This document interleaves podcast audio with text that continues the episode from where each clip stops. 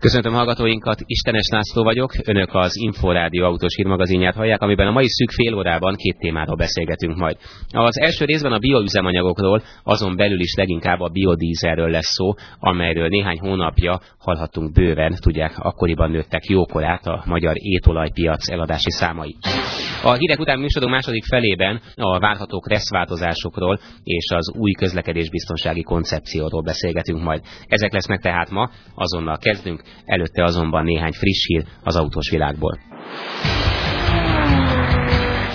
Az új 320-as dízel BMW lett az autója a Vatcar magazin tekintélyes Car of the Year díját adon Londonban. A hármas elsőségén túl az 525-ös BMW-t az év üzleti autójának választották, amely sorozatban már harmadszor kapta meg ezt az elismerést. A neves brit autós magazin 2006 legjobb luxuslimuzinjának az új Mercedes-Benz S-osztályt választotta. Az év családi autójának a Volkswagen 2 literes turbodízel változatát választották, a Supermini között az 1.4 es benzines Renault Clio nyert, a nyitott tetős autók között pedig az angol magazin díját az MX-5-ös Mazda 1.8-as motorral szerelt változata kapta. Több mint másfélszeres növekedés produkált a világ hetedik legnagyobb autókoncernje, a Hyundai motor. A legnagyobb dél-koreai autógyár a vártnál jobban 71%-kal növelte adózott eredményét az utolsó negyedében az egy évvel korábbihoz képest. Az 1967-ben alakult, a 90-es években a Kia márkával is bővült cég 2010-re legalább a hatodik autógyártó óhajt lenni a világon.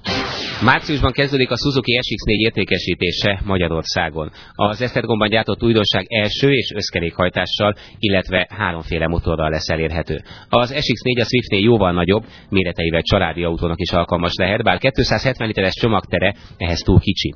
Az első kerékhajtású másfél literes benzines modell induló ára információink szerint 2,7 millió forint körül lesz. Az összkerekes modellek alaphelyzetben csak az első kereket hajtják, egy kapcsolóval azonban kiválaszthatjuk használhatjuk az automatikus 4x4-es üzemmódot, ilyenkor a hátsó kerekek hajtását elektronika iktatja be a hajtásláncba. A Suzuki változat kedvező bára miatt a Fiat nem tervezi az SX4-gel megegyező szedícsi forgalmazását Magyarországon.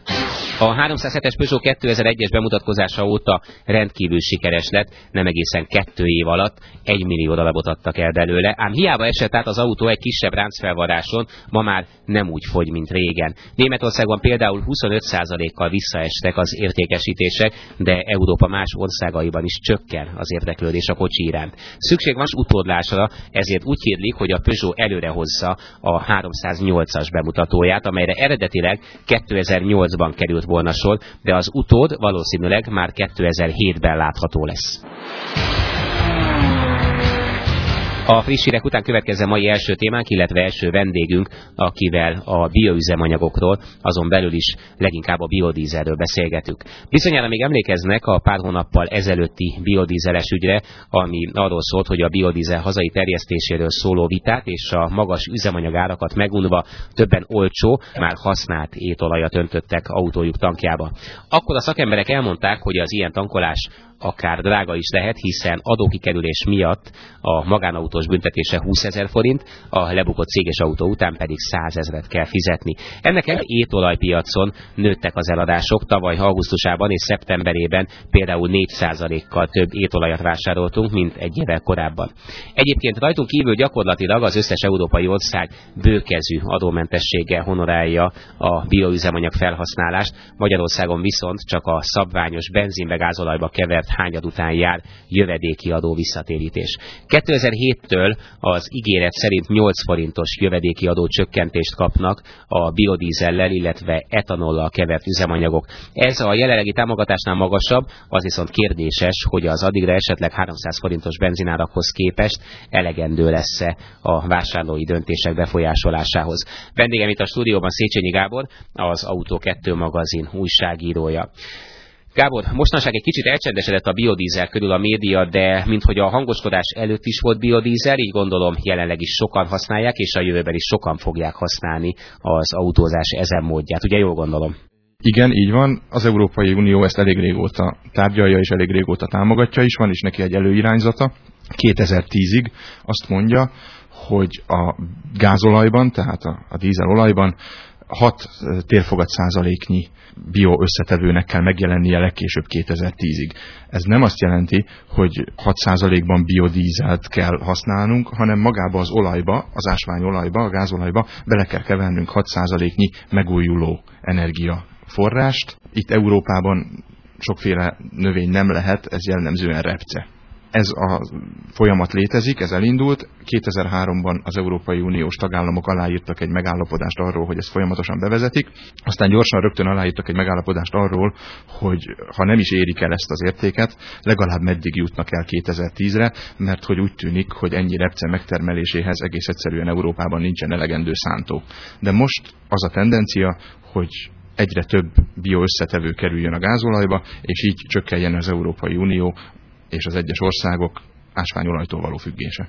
Gábor, egy picit emlékezzünk azokra az időkre, amik nem is voltak olyan régen, vagy amelyek nem is voltak olyan régen, amikor is arról hallottunk, hogy még a sült krumpliból visszamaradt étolajjal is autóztak. Mit szólt, vagy mit szólhat ehhez a motor? Elvi akadálya ennek nincsen ez egy elég régi történet, már a múlt század elején, tehát az 1900-as évek elején is próbálkoztak bio alapanyaggal hajtani a dízelmotorokat, és ez sikerült is. Ennek rövid távú akadálya ma sincsen, hosszú akadálya azonban egyértelműen van. Ez a fajta gázolaj, vagy ez a fajta motorhajtóanyag, ez nem az a biodízel, amiről előbb beszéltem. Ez is egyfajta biodízel, és vannak olyan márkák, akik kísérleteznek ilyen biodízellel, ezt úgy hívják, hogy teljes biodízel, tiszta biodízel, vagy százszázalékos biodízel, tehát nincsen neki ásványi összetevője, teljes mértékben repcéből, napraforgóból, akármiből készül, akár sütőolajból is, persze azt le kell szűrni, ezzel lehet motort járatni. Bizonyos akadályai azért ennek vannak, mert a növényi olajak nagyon agresszívak. Megtámadhatják a motor belső elemeit, lerakódásokat okoznak, nagyon nehezen szivattyúzhatók, nagyon magas a dermedéspontjuk, tehát télen nehezen használhatók, nehezen porlaszthatók, és így kihatnak a motor járására, lerakódásokat okoznak, föloldják a tömítéseket, mert hogy agresszívak, rozsdásodást okozhatnak, van páralecsapási hajlamuk, tehát vizet kötnek meg, illetve könnyen belejutnak a motorolajba, rontják a motorolaj kenőképességét, tehát hosszú távon tisztán növényi olajokat használni nem lehet. Van erre egyébként megoldás, át kell a növényi olajakat észterezni. Ez egy vegyészeti eljárás, mindegy hogyan végzik. A lényeg az, hogy ezeket az agresszív tulajdonságokat kiküszöböli, néhány kezelhető agresszív tulajdonságot pedig adalékokkal kezelnek, és így használható a mostán bioüzemanyaggal, de így is bizonyos részeket át kell alakítani, át kell programozni a motorirányítást, másféle motorolajat kell előírni, mert a lerakódások azért megmaradnak, ki kell cserélni néhány tömítést, tehát még ez a fajta tiszta bio dízel sem önthető 100%-ból, illetve csak a felkészített autók motorjaiba. Amiről beszéltünk az Európai Unió kapcsán, ez a bizonyos 6 térfogat százalék, 5-nél kicsivel több térfogat százaléknyi bioösszetevő, ez ilyen átészterezett adalékolt olajat jelent. Tulajdonképpen akkor az, amit például Ausztriában tankolhatnak már az autósok, az ilyen, amiről korábban beszéltél? Igen, ez ilyen keverék. Azt hiszem, hogy erre gondolsz, tehát amit ők biodízelként árulnak, az én úgy tudom, hogy ez a 6 térfogat százalék körüli bioösszetevőt tartalmazó hagyományos gázolaj. Az északi országokban, azt hiszem talán Svédországban, Norvégiában és Dániában lehet kapni tiszta biodízelt is. Az olyan, amiről az előbb beszéltem, az 100 százalékban repce, adalékolva, átészterezve és a motoroknak fogyaszthatóvá téve, de ezeket a motorokat, mint mondtam, hozzá kell igazítani a biodízeles használathoz. Véleményed szerint mikor juthatunk el oda, hogy nálunk is már az egyik kútoszlopból ilyen folyik majd? Úgy tudom, hogy nagyon hamar, hogyha az EU-s keverékre gondolsz, az nagyon hamar itt lehet. A tiszta biodízelre egyelőre nincs információ. Úgy tudom, hogy néhány vállalkozás próbálkozik, illetve próbálkozott tisztán biodízel előállításával. Elsősorban olyan célra, hogy ezt a gázolajba keverjék bele. Nem tudom, hogy ezek most hogy állnak, úgy tudom, hogy túl sok sikerre nem jutottak. Ennek ellenére úgy néz ki, hogy előbb-utóbb megjelenik ez a keverék. A teljesen repceolaj az szerintem egy ideig még nem jelenik meg nálunk, de a benzinnek már most is van bioösszetevője. Úgy tudom, hogy január 1-től már kapható Magyarország Magyarországon olyan benzin, amiben bioetanolt kevernek, tehát etilalkoholt kevernek, úgy nagyjából 15 térfogat százalékban, és ez is egy Európai Uniós előírás, csak most mi a gázolajokról beszélgetünk.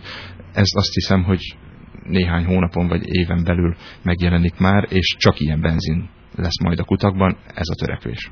Egy picit térjünk még vissza az étolajjal való autózáshoz.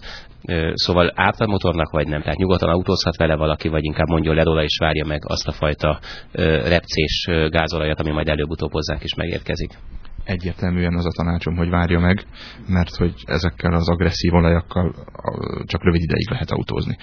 Azt mindenki kiszámolhatja magának, hogy mennyibe kerül egy esetleges javítása az autójának. A modern közös csöves dízelek javítása, hogyha azok ilyen-olyan lerakódásoktól károsodást szenvednek, akár több millió forintra is rúghat.